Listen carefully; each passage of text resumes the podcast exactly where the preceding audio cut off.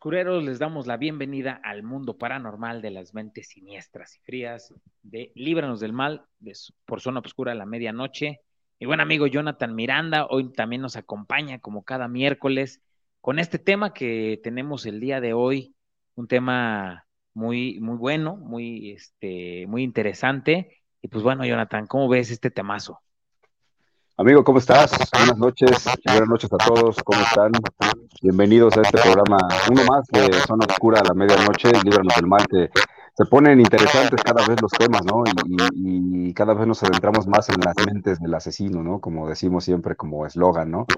Estamos en la mente del asesino. Y pues bueno, es un placer como siempre. Esperemos que lo disfruten. Ya saben, hay que compartir la transmisión. Compártanla, denle like, comenten en Facebook, en YouTube y compartan las demás plataformas para que llegue a más personas y podamos tener más audiencia, ¿no?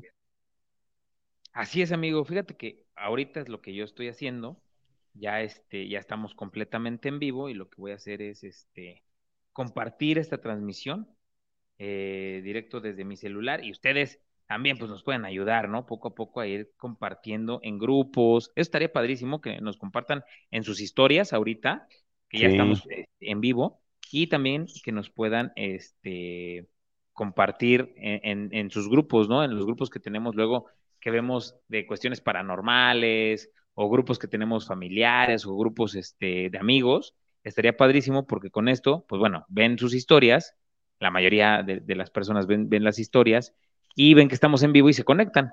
También, este, pues bueno, en, los feeds, que son de como los, este, los promocionales que pues vemos en todo, en todo Facebook. Y este, pues también, ay, si nos pueden hacer un reel o algo por el estilo, también estaría padrísimo. Recuerden que ya estamos en todas nuestras, en todas las redes sociales, estamos desde TikTok, estamos en Instagram, en Facebook, en YouTube, en Twitch, en Twitter, todo como Zona Obscura a la medianoche. Y pues bueno, nos pueden compartir, nos pueden mandar mensajitos eh, que este, nos están escuchando, desde dónde nos están escuchando, para que nosotros les mandemos saludos también. Y también es importante, si tienen alguna historia de, de, de lo que ustedes vivieron en esos momentos, cómo vivieron esas noticias o del tema que les estamos hablando, también estaría padrísimo que nos comentaran, que nos los mandaran y nosotros lo leemos o lo ponemos en vivo aquí abajito yo aquí abajito lo puedo poner, este, para que lo lean también nuestros amigos y que este, puedan ir ir en, el mismo contexto que nosotros, como lo estamos viendo, ¿no, amigo? ¿Cómo ves? Efectivamente, sí, sí, sí. Compartan, comenten. La verdad es que es un placer escucharlos y leerlos. Y bueno, saludos a todos los que se vayan conectando. Yo no puedo checar los mensajes porque tengo la pantalla de video y estoy checando la información de un lado y del otro tengo la conexión. Pero ahí Julio los va a estar saludando. Saludos a todos y a todas. Y ojalá que nos puedan compartir y acompañar. Y este temazo que ya son temas de personajes como el de hace ocho días de Paco Stanley y todo pero son temas de personajes que existieron y que quizá muchos, muchas personas que están más jóvenes pues no los ubican o no se acuerdan, pero ahorita van a ver. Hemos tenido también en México personajes bastante grotescos, bastante eh, peligrosos y, sobre todo de mucho miedo, ¿no? Que hemos tenido en México. Así es, eh, eh, es que fíjate, todo esto viene porque es también este terrorífico, ¿no? O sea, todo lo que, lo que han hecho estas personas está muy, muy, muy cañón porque realmente ha infundido el terror dentro de, toda la sociedad en general. Entonces, por eso también tomamos estos temas, ¿eh? aparte porque no queremos que se pierdan y que las nuevas generaciones lo conozcan y no se repita esto que, hicieron estas personas, ¿no? Estas salvajadas, estas cuestiones tan horribles y tan eh, nefastas que no se vuelvan a repetir y si se pierden la historia, pues bueno, alguien más lo, lo puede hacer. Entonces, nosotros preferimos que, no lo hagan y contarles que ya existió y que no está nada bien, ¿no? Claro. Sí, no, además estamos hablando de un personaje que, aún, aún vive, aún está vivo. Eh, además, las cosas que hacía, pues no las hacía por decir que, como muchos asesinos seriales que tienen un patrón psicológico que es nada más por pues por maldad, pues, no, esto lo hacía por cuestiones, sí por maldad, pero por cuestiones de dinero también, económicas, ¿no? Que es algo, es algo aún peor, ¿no? Que por dinero hacía daño, lastimaba y, y pues destrozaba familias, ¿no? Sí, exactamente.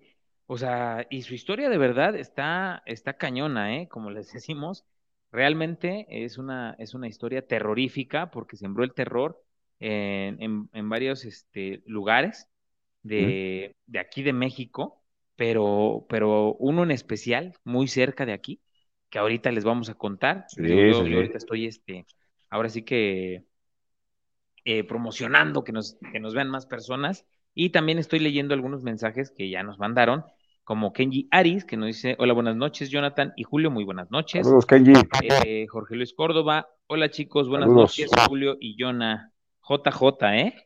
Nada más para que ahí vean, JJ. Somos el, el dúo JJ. Exacto. Eh, eh, aquí Normedit, saludos, ¿qué tal? Buenas noches. Saludos, Norma. Muchísimas gracias por, por escucharnos, por vernos. Ahí, este, pues ya saben, Kenji, Kenji y todos los que son los Obscure fans, Evaluna, Norma, Kenji que siempre nos ayuda, ¿no? Nos ayuda a compartir y es ya, ya este, parte de este equipo porque siempre está ahí, ahí con nosotros echándonos la mano, ¿no? En todo lo que, en todo lo que pueda. Y gracias a ella también hemos llegado a un montón de, personas, ¿no?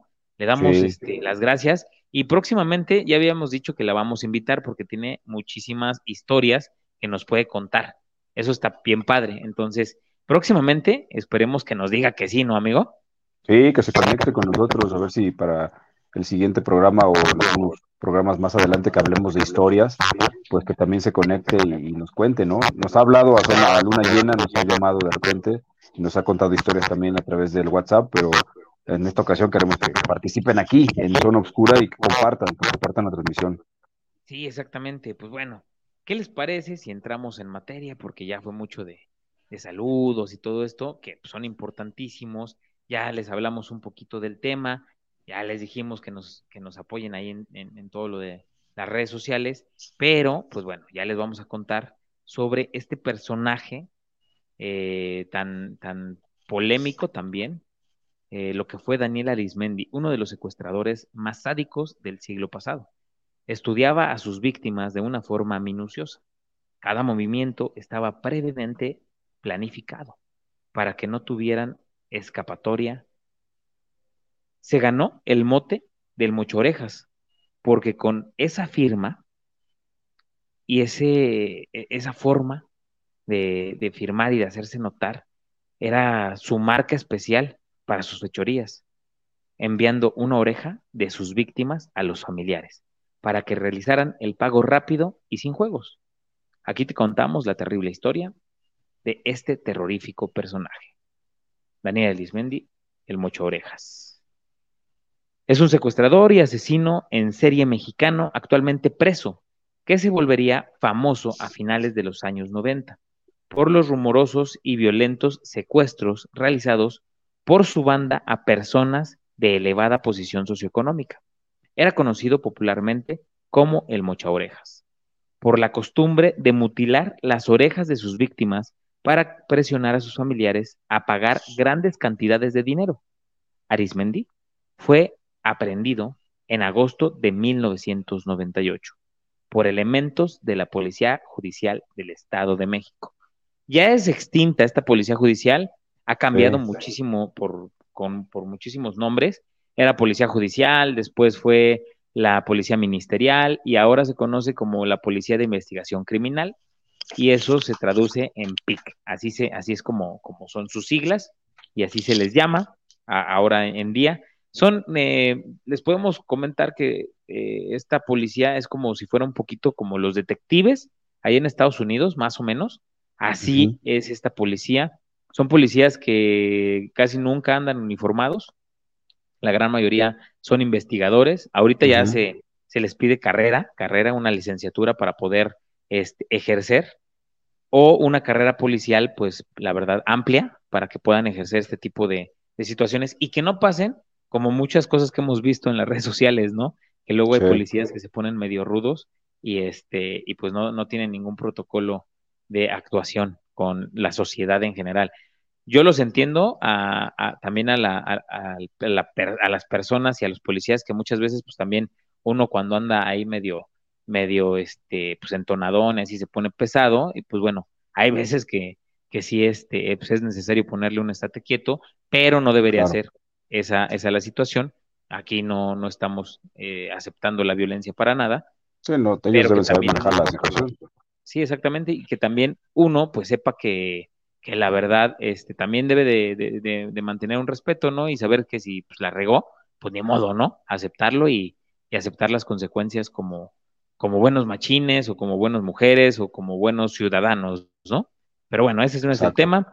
Eh, les cuento, nació en el seno de una familia humilde en Miacatlán, Morelos. A la edad de 15 años fue detenido por primera vez, acusado de robo de vehículos. Sin embargo, dada su minoría de edad, fue puesto en libertad. Es a la edad de 17 años cuando con amigos y dos de sus hermanos forman una banda dedicada exclusivamente a robar vehículos en Ciudad Nezahualcóyotl, en Chalco, eh, por Texcoco y posteriormente eh, a toda la Ciudad de México. Fue mejor amigo de Antonio Flores y Alejandro Villalbazo, amigos que conoció en Sinaloa, donde ellos son eh, originarios. Se cree que ellos lo indujeron en la vida del crimen. O sea, se supone que esto es basado en que su vida comenzó muy temprano en hechos delictivos, ¿no?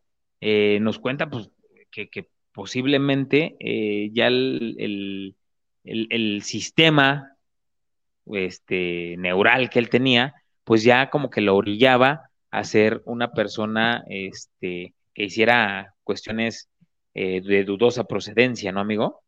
Sí, no, aparte, si te das cuenta, digo, empezó muy joven, y sabemos que cuando empiezan muy jóvenes es porque algo está fallando dentro de su seno familiar, ¿no? Alguna situación está mal ahí.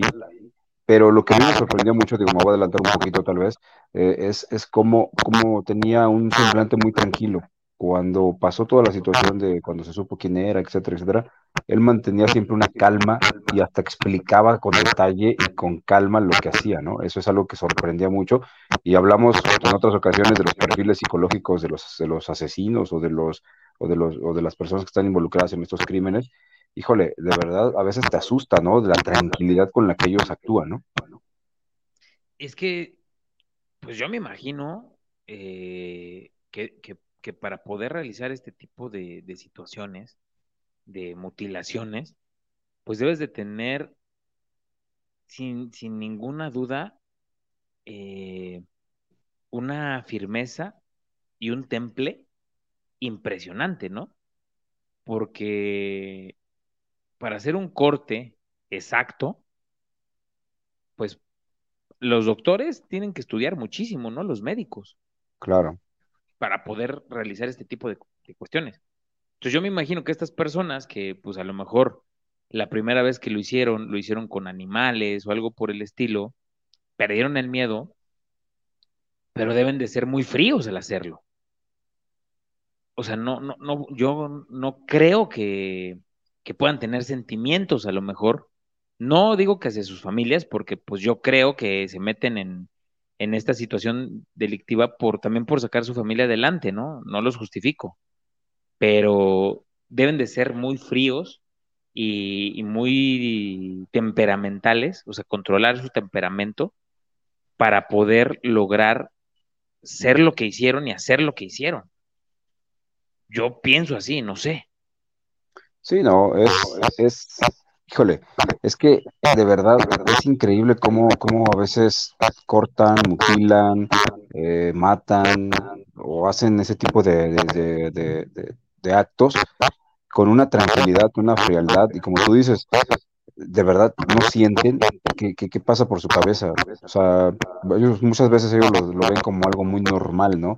Como decir, pues es como cualquier cosa, como estar pelando cebolla, ¿no? Como estar este, cortando bisteces y cosas así, ¿no? ya, ya, ya lo hacen tan mecánicamente que creo que ya no sienten. A veces están bajo los efectos de alguna droga también, pero aún así, ¿no? Por más dentro un remordimiento, yo pienso, ¿no?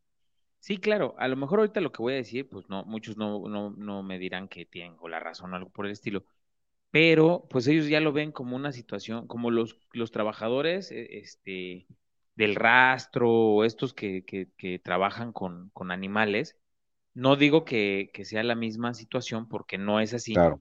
pero yo sí creo que ellos ya lo toman de esa manera. Claro.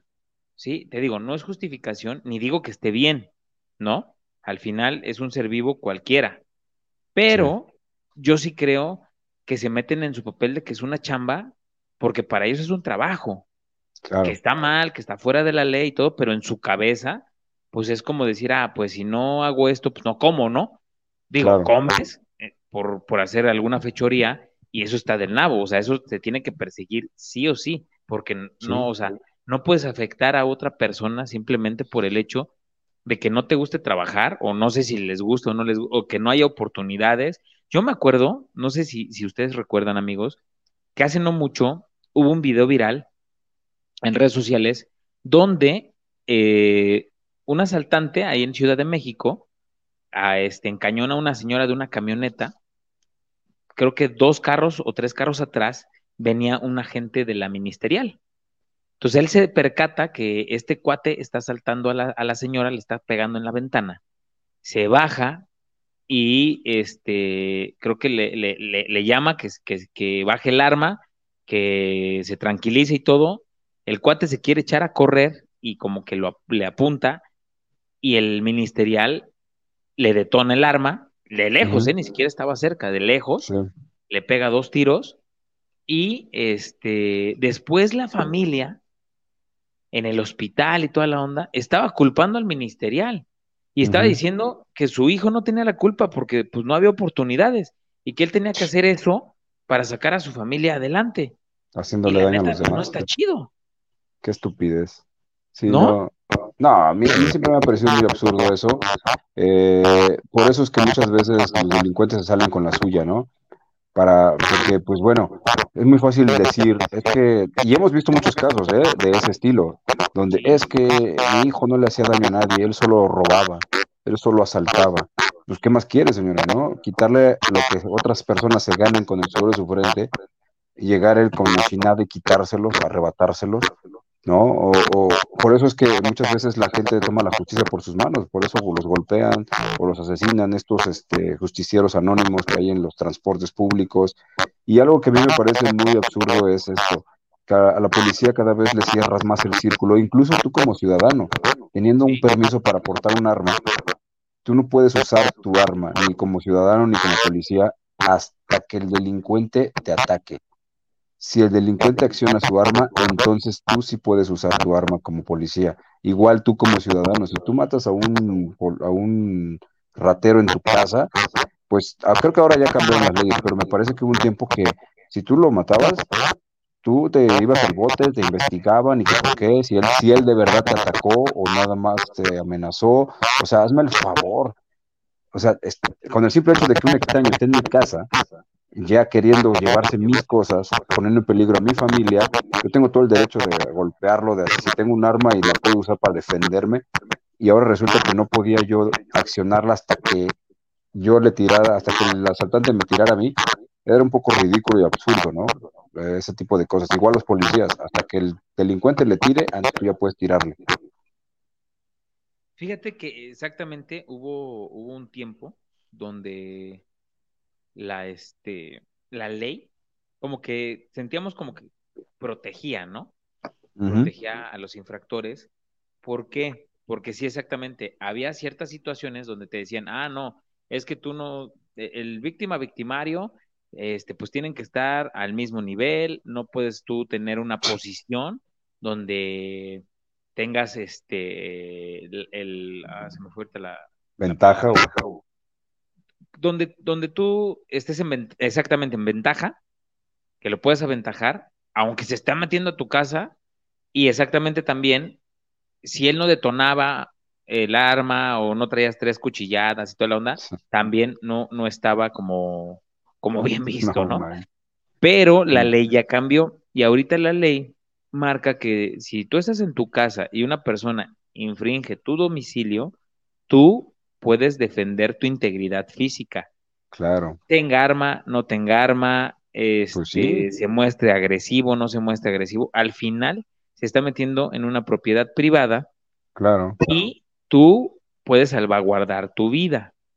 Ojo, también hay ciertas lagunas dentro de esta ley, porque por ejemplo, si tú tienes un arma y el cuate este se está saltando por la barda y le metes un balazo y cae en tu casa, no hay bronca. ¿Por qué? Porque se está metiendo a tu casa y tú estás defendiendo tu hogar, ¿no? Claro, si, cae para afuera ya, Pero si cae afuera, ya valió gorro. ¿Por pues algo y lo meto. Eh, pero ahí ya, por ejemplo, infringes otra ley, donde pues, tienen que llegar un perito a marcar este, el perímetro y va a decir, no, pues es que, o sea, la sangre está acá, entonces, ¿dónde estaba? Ah, pues, ¿No? unos, unos, unos, unos chescos para el perito, ¿no? Entonces, o sea, digo, nos estamos metiendo en cosas muy técnicas, amigos. exacto. Este, y les damos nada más así. Ya saben que nosotros entramos por un. nos gusta hacer un. Y nos salimos por otro. Dar contexto, ¿no? Yo creo que es lo que también les gusta un poquito, ¿no? Que, que siempre tenemos esta, esta onda como de, de, tratar de, de, enseñar un poquito más, de comentarles este, cómo es la ley, etcétera, etcétera. Y pues yo creo que les gusta un, buen, porque siempre nos escuchan y les agradecemos que, que se desvelen con nosotros los miércoles. Este, pero sí, hay, hay cuestiones ahí de la ley, pero cuando estaba este cuate libre, pues la ley era así, ¿no? Claro. Aparte que él, pues, este, se dedicaba a, otro tipo de, de, cuestiones más, más salvajes. Claro. Entonces, fíjense, les voy a, contar un poquito eh, de, lo que, de lo que habla este, un poquito la, la vida de Daniel Arismendi. según distintos datos de la Procuraduría General de la República, una persona apodada La Víbora y, y aquel había estado preso varias ocasiones por el delito de secuestro, fue quien le propuso a Daniel y a Aurelio Arismendi secuestrar a un empresario mexicano llamado Leonardo Pineda. Este es el primer secuestro que se le atribuye a Arismendi López, quien mató a la víctima y, su cuerpo fue encontrado en Chalco, Estado de México. Dos semanas después, el toque personal que daba Arismendi a sus delitos era que a la mayoría de sus víctimas les mutilaba una oreja o dedos de las manos. Según datos de investigaciones periodísticas, Daniel Arismendi secuestró y mutiló a más de 180 personas entre 1995 y agosto de 1998, periodo en el que se especuló que cometió más de 21 secuestros, al menos tres terminaron en asesinato. La banda comandada por Daniel Arismendi López pronto tomó el rumbo de un negocio familiar.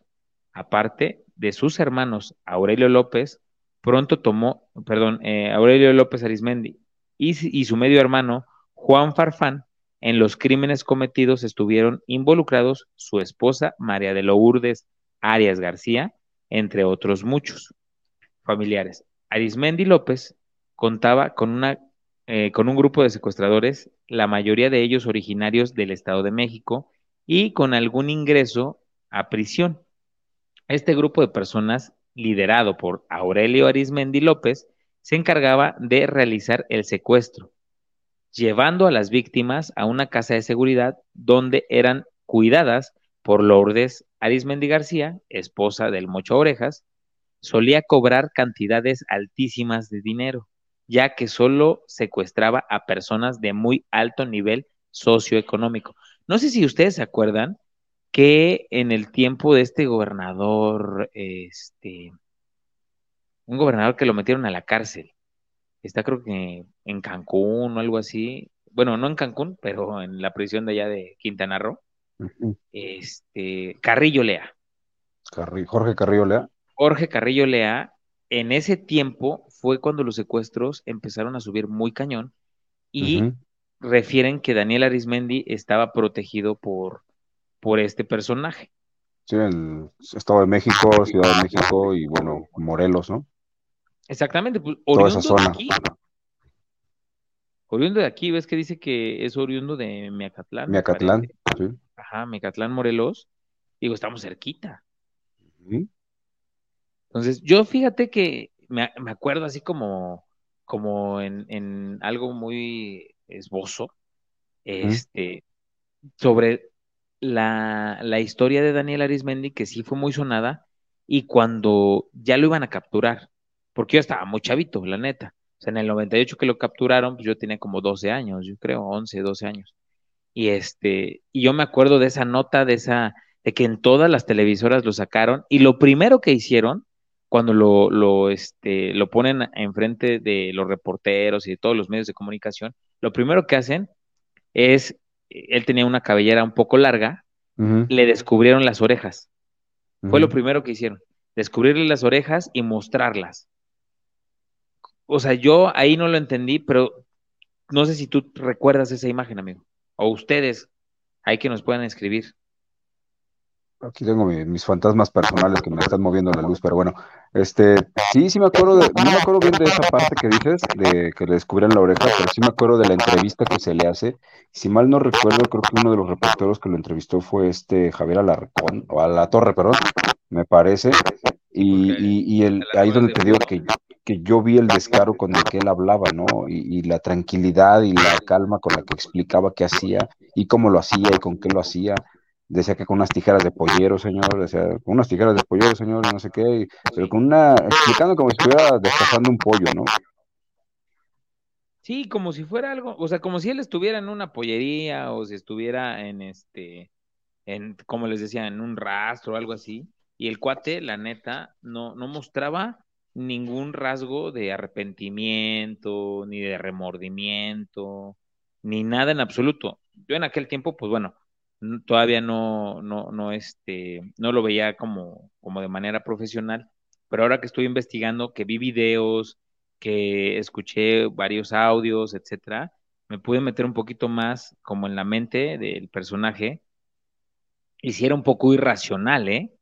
Porque a pesar de que era familiar, todo su, su negocio, porque era un negocio, este, era muy irracional en las cuestiones también familiares y sociales. Sí, tenía su, tenía su, su, ahora sí que sus reglas, su, forma de trabajar, y, y, pues él, él, entendía, él entendía que era un negocio y pues que a nadie se lo perdonaba, ¿no? O sea, fuera familiar o no, todos tenían que jalar para el mismo lugar, ¿no? Para el mismo lado. Y sí era algo, algo bastante complejo. Yo me acuerdo, no sé si tú recuerdes o si escuchaste, no recuerdo, la verdad es que desconozco y no recuerdo si hay audios también de las llamadas que hacía a la gente y cómo les decía que si no le mandaban no sé qué, le iba a cortar un dedo o le iba a mandar una oreja o le iba a pasar, le iba a mandar en pedacitos a su familiar. No sé si era él o es otro, si son audios de él. Sí, sí, sí. E, esos audios los pasaron en vivo. Yo me acuerdo cuando lo, cuando hablaban de él en los noticieros que en ese tiempo no me acuerdo quién estaba, no sé si Sabludowski. Jacobo, Jacobo Sabludowski. Sí, ¿no? Sí. Este, yo me acuerdo que él hablaba sobre estas situaciones y ya casi en las semanas previas a su captura empezaron a, este, a tener audios, audios de cómo era su voz, pasaban ya fotos de él, este, con, con grandes como riquezas, ¿no? O sea, carros últimos modelos, de alta gama. Antes los carros no eran tan caros como ahorita, ¿va? Pero en aquel tiempo pues era una la nota. Claro. Y empezaron a como a promocionarlo mucho en, en este en los noticieros porque pues antes no existían las redes sociales. Sí, ¿no? Entonces eran los periódicos, los, los, la radio, de repente, noticieros de radio. Sí, sí, sí, exacto. O sea, eran en, ese tipo de, de, lugares, pues la tele era lo único, ¿no? y la radio. Y este, donde te podías dar cuenta y te podían dar la información. Entonces, la información también viajaba más lento. Exacto. Sí, no, era, era, era, era más complicado. Fíjate que ahorita me estaba acordando, hay películas que hacen referencia a secuestradores con el mismo modus operandi de él, no sé si se habrán inspirado en él porque esas películas salieron después de, de, lo que él era, o más o menos a la par. Por ejemplo, la de Hombre en Llamas, no sé si recuerdas esa, que trataba también de banda de secuestradores, y había otra que hicieron una versión en español que era de unos argentinos también, donde sale Colunga, hace no mucho salió en la, El secreto de los no sé qué o algo así. Muy buena, por cierto. ¿eh? Sí, sí, sí, claro. Fíjate que de eso te voy a hablar y a, nuestros amigos que nos están escuchando, este, un poquitito más centrado porque ahí te tengo una historia. Ya me ando adelantando. Buena, buena, buena, buena. A ti y a todos mis, amigos que nos están escuchando, obscureros. Y recuerden, este, pues promocionarnos ahí en todas sus redes sociales, compartirnos, este, mandarnos saluditos, darle un like, dejar su comentario, compartir, todo lo que haga falta, pues ya saben, este, la, la campanita, todo, todo, todo, todo, la verdad nos ayuda, nos apoya. Que vayan por favor también ahí a Spotify, que nos califiquen con cinco estrellitas, que nos escuchen por ahí, porque este es una red muy fuerte. También que nos escuchen en Apple Podcast, en Anchor Podcast, en Google Podcast, RP, también este, ya estamos ahí en vivo. Y todo eso nos ayuda a nosotros para llegar a más lugares y que pues más gente sea parte de esta familia obscurera. También que nos digan, ¿no? Si, si se les sale como, como más padre que estemos un viernesitos en la noche para que pues ya el otro día no tengan que ir a trabajar o a lo mejor el fin de semana estaría padre, pues igual y, y les podemos complacer, ¿no? Con un programita piloto este, a ver qué tal sale, a ver qué tanta gente nos escucha, o seguimos los miércoles, o si quieren los dos, ahora sí que ustedes mandan, ustedes nos mandan los mensajitos y ustedes pidan y nosotros concedemos. Ahora sí que como Chente, ¿no? Mientras ustedes nos escuchen, seguimos acá. Él decía aplausos, nosotros decimos este oídos, ¿no?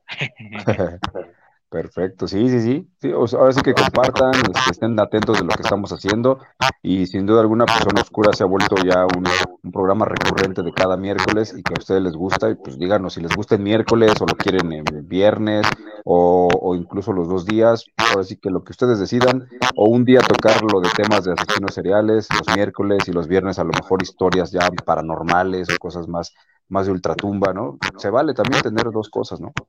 Claro, se vale, se super vale. Pero bueno, ahí va. Les voy a contar otro poquito de la historia.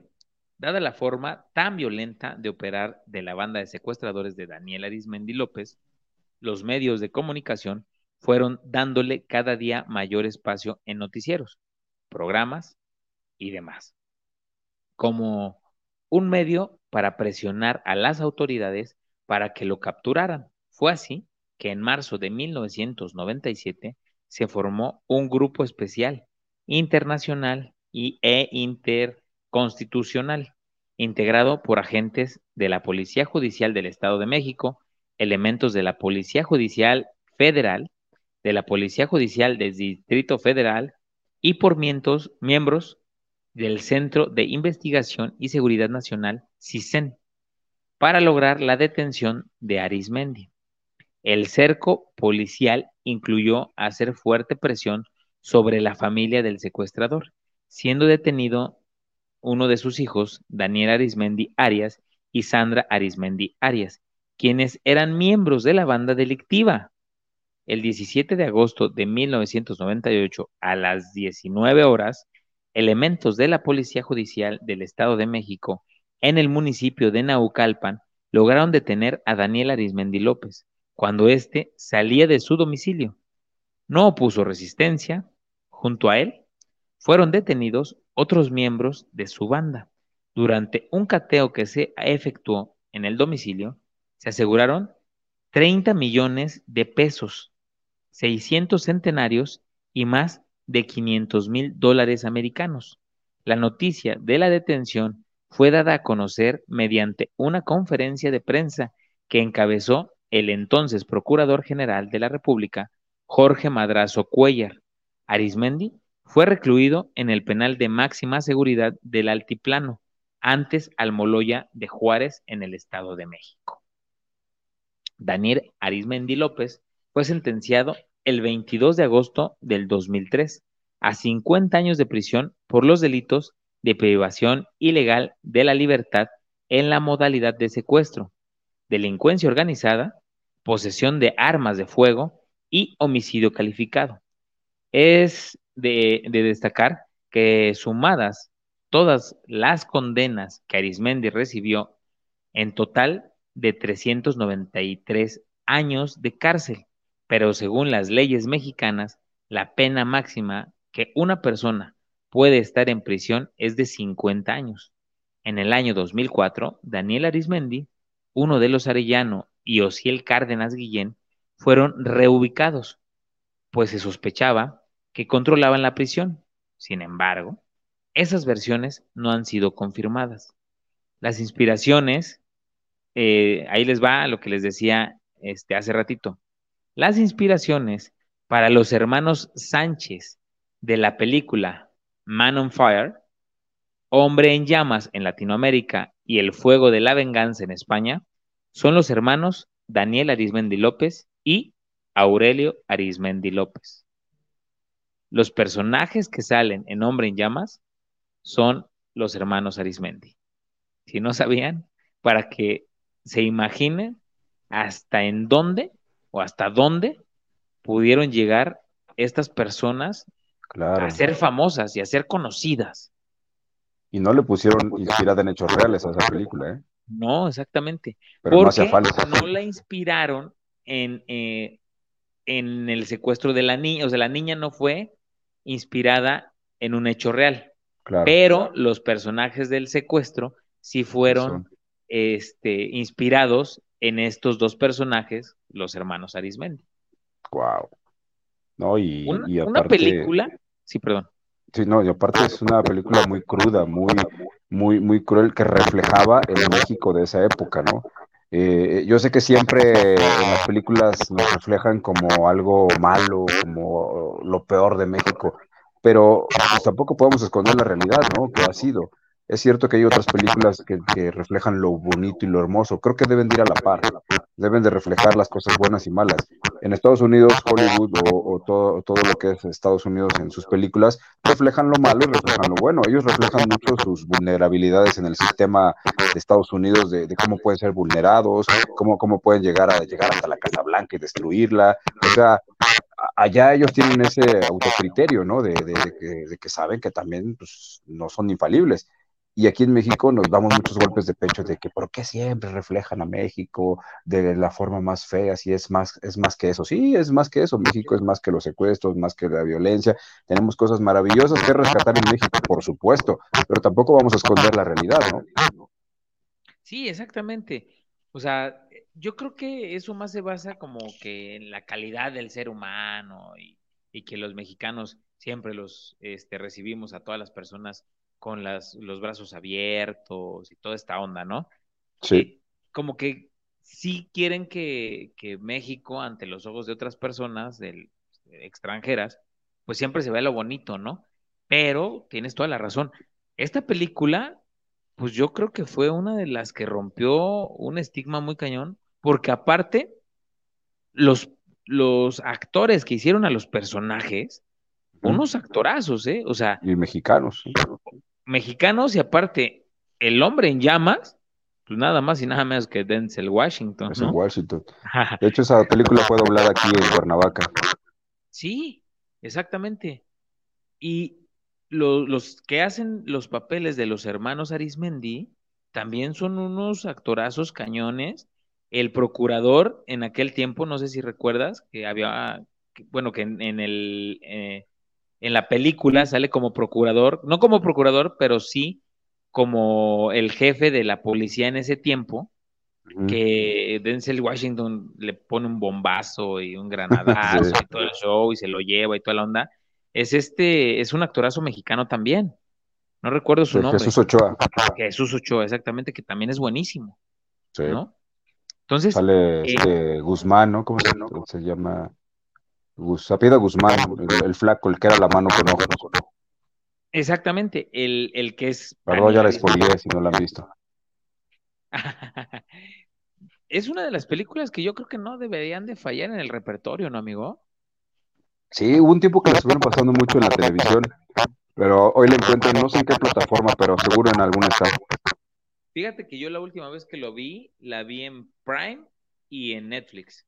Ahí fue donde donde las vi la, la, última vez que, que, este, que me aventé la de Hombre en Llamas, porque yo la, puedo ver 40 mil veces esa película, no me aburre, eh, siempre le encuentro cosas nuevas, pero aparte, amigo, ahorita que hice la investigación también, yo no sabía que estas dos personas estaban basadas y me aventé otra vez la película y se parecen un montón.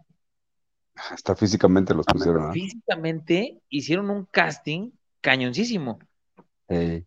O sea, el flaco que tú dices, Guzmán, se parece muchísimo a, al personaje este del Mucha Orejas. Ajá. Sí, sí, sí. Y ves, por ejemplo, también la serie que acaban de hacer de, de Chapo Guzmán, el cuate este eh, de la O se, se apellida, es igualito. Sí, sí, sí. O sea, ¿cómo, los directores buscan estas similitudes, ¿no? Para hacerlas más vívidas, no reales, pero sí más vívidas. Claro. Sí, pues ahora sí que reflejan lo que de alguna forma ha existido, ¿no? Es, es historia, al final de cuentas, es historia que ya, que ya se, que se va diluyendo con el tiempo, no se olvida, pero se va quedando atrás. Eh, como la serie que en algún momento comentamos, la serie de Narcos, ¿no? Donde te habla de toda la historia de los narcos, desde Colombia hasta México, y cómo han pasado por años y años, ¿no? Es muy buena serie también. Digo, yo las veo con un sentido de, de, de, conocer, de saber qué ha pasado, no, no con el sentido bélico de decir, ah, yo quiero ser como ellos, no, no, no, sino es como simplemente por saber, ¿no? Sí, exactamente. Eh, híjole, podemos hablar de este tema cañón, cañón, cañón, porque desgraciadamente hemos tenido muchos personajes que han, que han estado incluidos en esta, en esta onda del secuestro, ¿no?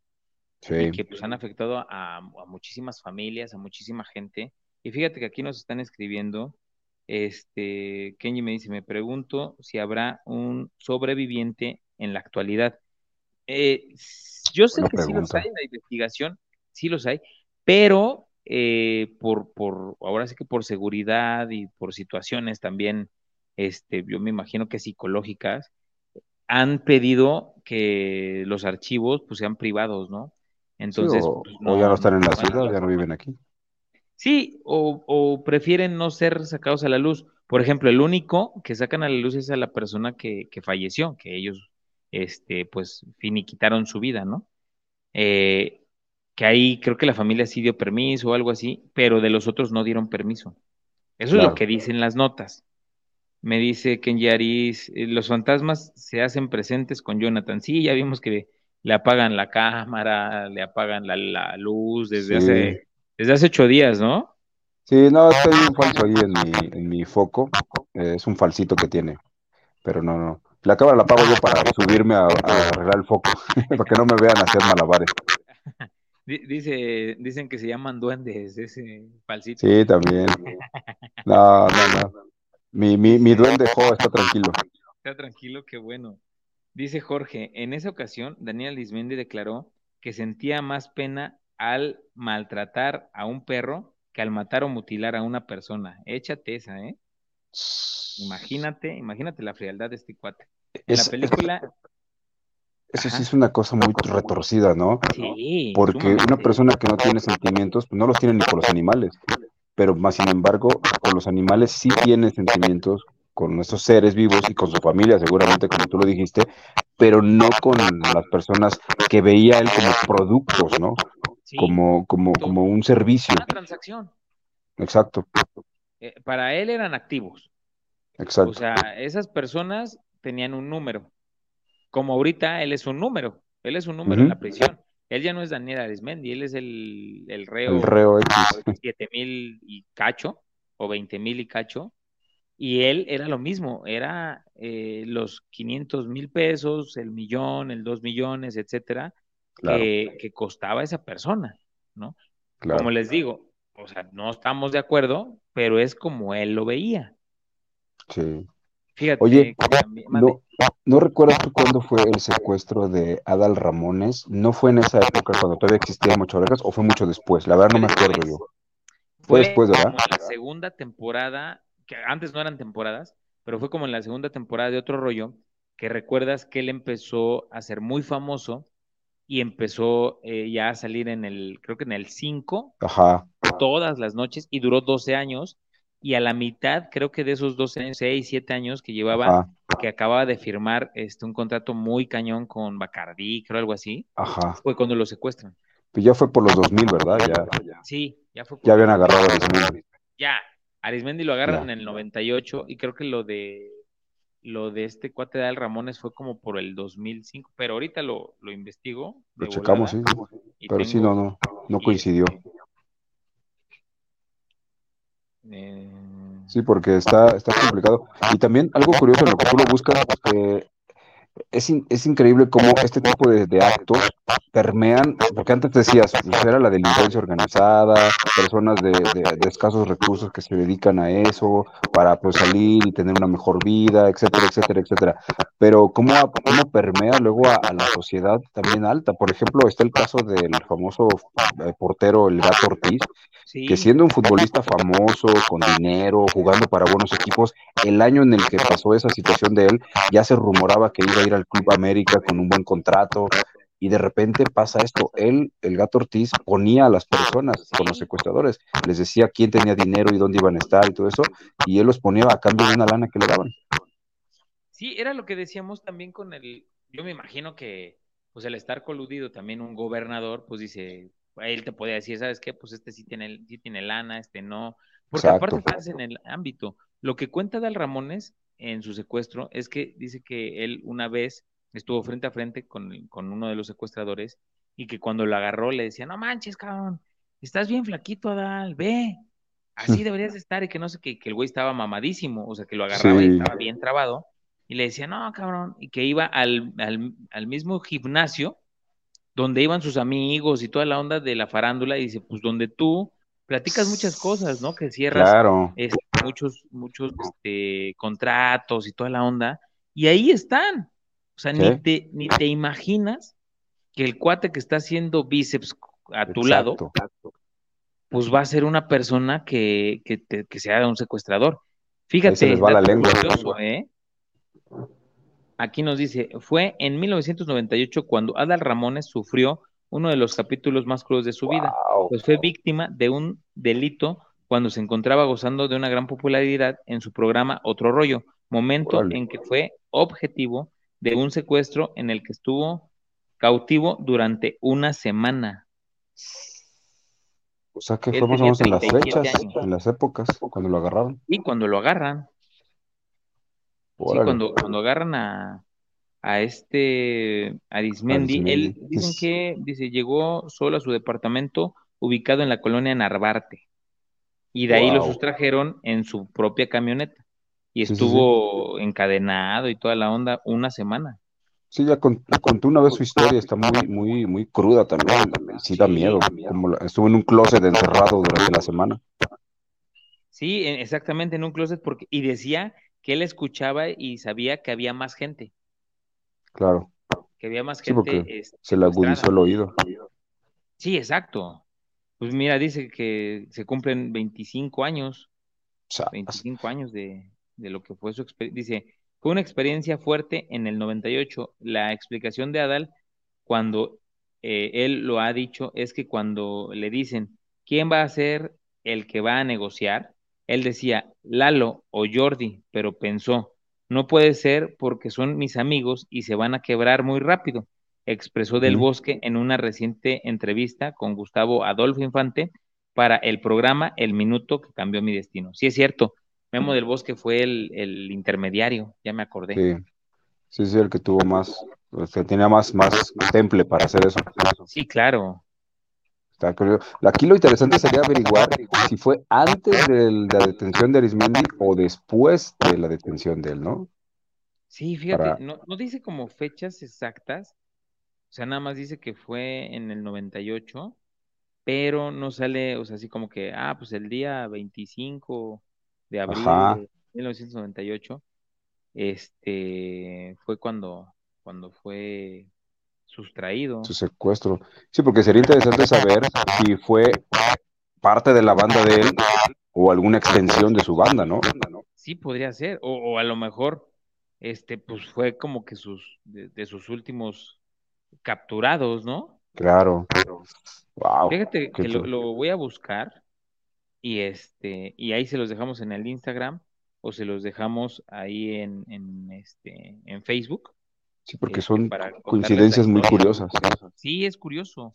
Es muy, muy Fíjate, ahorita que estábamos hablando también de los gimnasios, de que ahí los ponen, hay una película que se llama Sangre, Sudor y Gloria, que esta fue también de un hecho real, de unos físico-culturistas en Estados Unidos, que también secuestraron a, un par de personas y que justamente en el gimnasio los conocieron y ahí fue donde se dieron cuenta que podían hacer el golpe y secuestraron a una persona que era colombiana y no sé qué rollo más y les no lo, no lo mataron, lo iban a matar, lo dieron por muerto, pero no sobrevivió y de ahí se vino todo un relajo y esto fue basado en hechos reales. Si alguna vez la pueden ver, se llama Sangre, Sudor y Gloria, muy buena película también. Sí. Y, habla de estos temas también.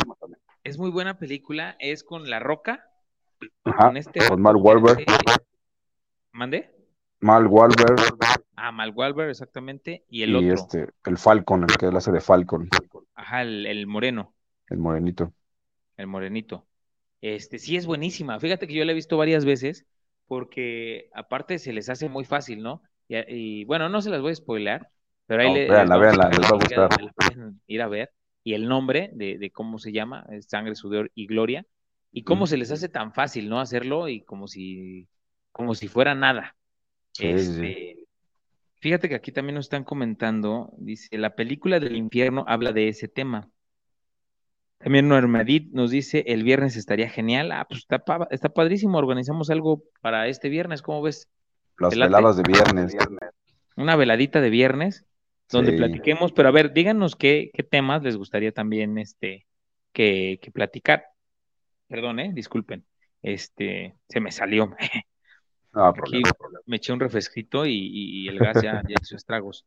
A mí también me han este, salido al aire. Entonces, es que es de repente, ¿no, amigo? Es de repente que se viene y ya uno. No, lo puedes controlar. y que nos, que nos manden ahí, o sea, que, que este. ¿Qué temas también quieren que, que, que hablemos el viernes?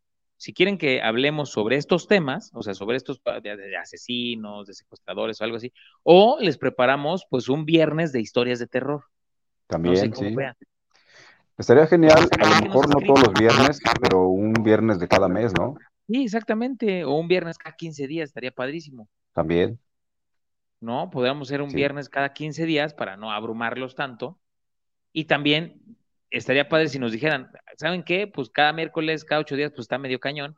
Mejor cada miércoles, cada quince días para estar más preparados. O, ¿saben qué? Síganle cada semana, ¿no? También estaría padre. O queremos tres, cuatro programas, pues también nos los aventamos, aunque sea grabados, pero nos los aventamos. Claro, pero, pero comenten y compartan para que lleguemos a más personas. Exactamente, fíjate, dice, estaría genial la idea de Jonathan, sí, lo que dijiste hace ratito, y Jorge Luis Córdoba dice, fue después el secuestro de Adal. Ah, mira, fue después de lo de Ismendi. Podría ser a lo mejor una célula de esa, de esa célula. que quedaron. Grupo. Sí, sí, bien. Sí, podría haber sido. Sí, porque quedaron muchísimas, me imagino que muchas células quedaron ahí repartidas, ¿no? Sí, sí, sí. Este, pues es que como, como cuando pasa en un grupo delictivo, delincuencial, pues siempre que a la cabeza la, la degollan, la cortan, pues salen un montón, ¿no? Sí, sí, las disputas y que, siguen. Como pues, a, este, pues a decir, yo soy el elegido, ¿no? Soy el que, el que sigue. Sí, empiezan las, las, disputas y empiezan las broncas luego, ¿no? Entre ellos. Fíjate que Normedit dice, viernes, historias de terror. Perfecto, ahí está ya el tema este viernes, ¿te parece, amigo, que, que, este, que empecemos o lo dejamos para el próximo para podernos este, meter más en contexto? Como ustedes nos digan, ¿tú, tú qué tal? ¿Tienes tiempo para este viernes, amigo? Yo creo que para el otro mejor. Para el siguiente, perfecto. Entonces, para el siguiente, ya lo armamos bien. el miércoles y el viernes tenemos programita. Este, ahora sí, que, que ya les estamos diciendo con anticipación para que, para que pues ustedes lo compartan desde antes. Vamos a estar también compartiendo la liga, y vamos a estar compartiendo este, desde ya eh, que vamos a tener doble programita y este, para que ustedes nos ayuden a compartir y que, sea, que, que, vengan más, ¿no? O sea, que más gente se, se pueda eh, ahora sí que, que, conectar con nosotros. Y también sería bueno este, que nos dijeran ahí, que nos dejaran un mensajito, ya nos dijo Normedit, el horario también.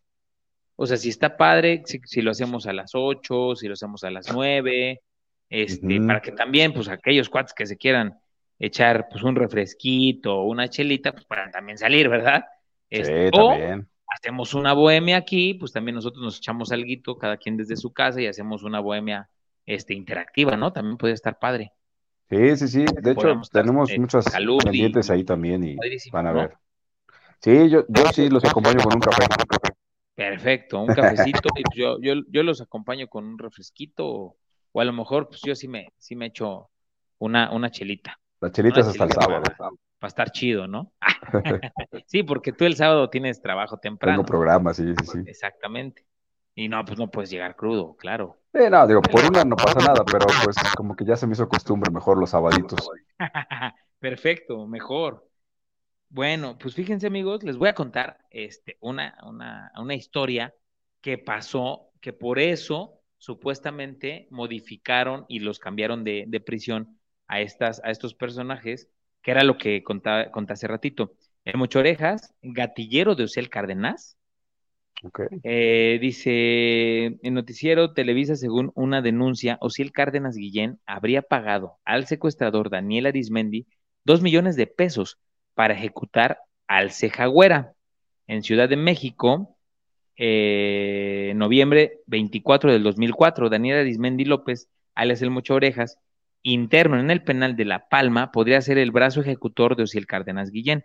Según una denuncia, presentada el pasado 9 de noviembre eh, ante la Procuraduría General de la República, que ahorita ya es Fiscalía General de la República, internos del penal de máxima seguridad señalaron que el jefe del cártel del Golfo habría gastado, perdón, había, eh, sí, había gastado a Arismendi dos millones de pesos por ejecutar a Miguel Ángel Beltrán Lugo, alias el Cejagüera. A su vez, el secuestrador habría pagado un millón de pesos a Juan Gobea para que cumpliera con el encargo del narcotraficante, orden que realizó al disparar en cinco ocasiones contra el Cejagüera, cuando éste se encontraba en el comedor. Imagínense, o sea, con un arma llega en una prisión de máxima seguridad y le mete cinco disparos, ¿no? Óndale, pues, como de película, ¿no? Cañón, ¿no? Sí, sí, sí, pues, Imagínate, mucha corrupción y todos coludidos, ¿no? Sí, no, no inventes. O sea, yo cuando lo leí, sí me quedé impactado. ¿eh? Yo dije, no manches, ¿cómo es posible? Sí. ¿Cómo es posible? O sea, esto, o sea, sí es posible porque pasó, pero está cañón y, habla mucho de, nuestras autoridades, que hoy en día siguen estando también, pues, del nabo, ¿no? O sea, seguimos estando en, cuestiones de custodia y de prisión, pues, como con muchas deficiencias, pero yo creo que se pueden mejorar. Todo se puede mejorar en esta vida. Sí, hay, ha, habido, ha habido situaciones limpias momentáneas de los penales.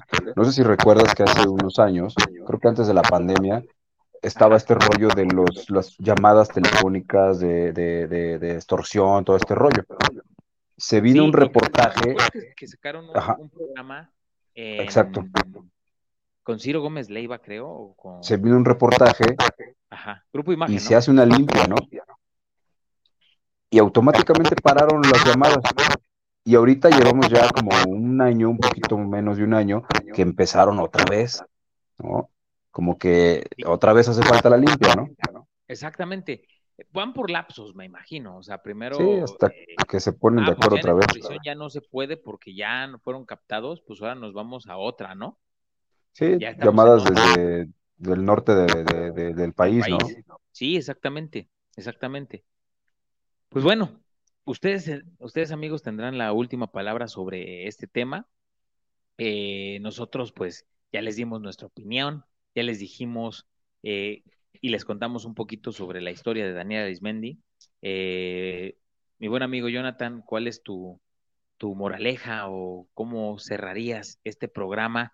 Y déjanos también tus redes sociales y qué vas a estar haciendo durante toda esta semana para que te sigan todos nuestros, nuestros amigos de Zona Obscura la medianoche y todos aquellos internautas que nos escuchen desde eh, Spotify, YouTube, Twitch y cualquier plataforma de podcast y de, este, de red social donde nos estén escuchando. Recuerden a nuestros amigos que nos escuchan en Spotify que estamos todos los miércoles en vivo por Twitch, por YouTube y por Facebook Live en la, en la página eh, oficial de Zona Obscura a la medianoche.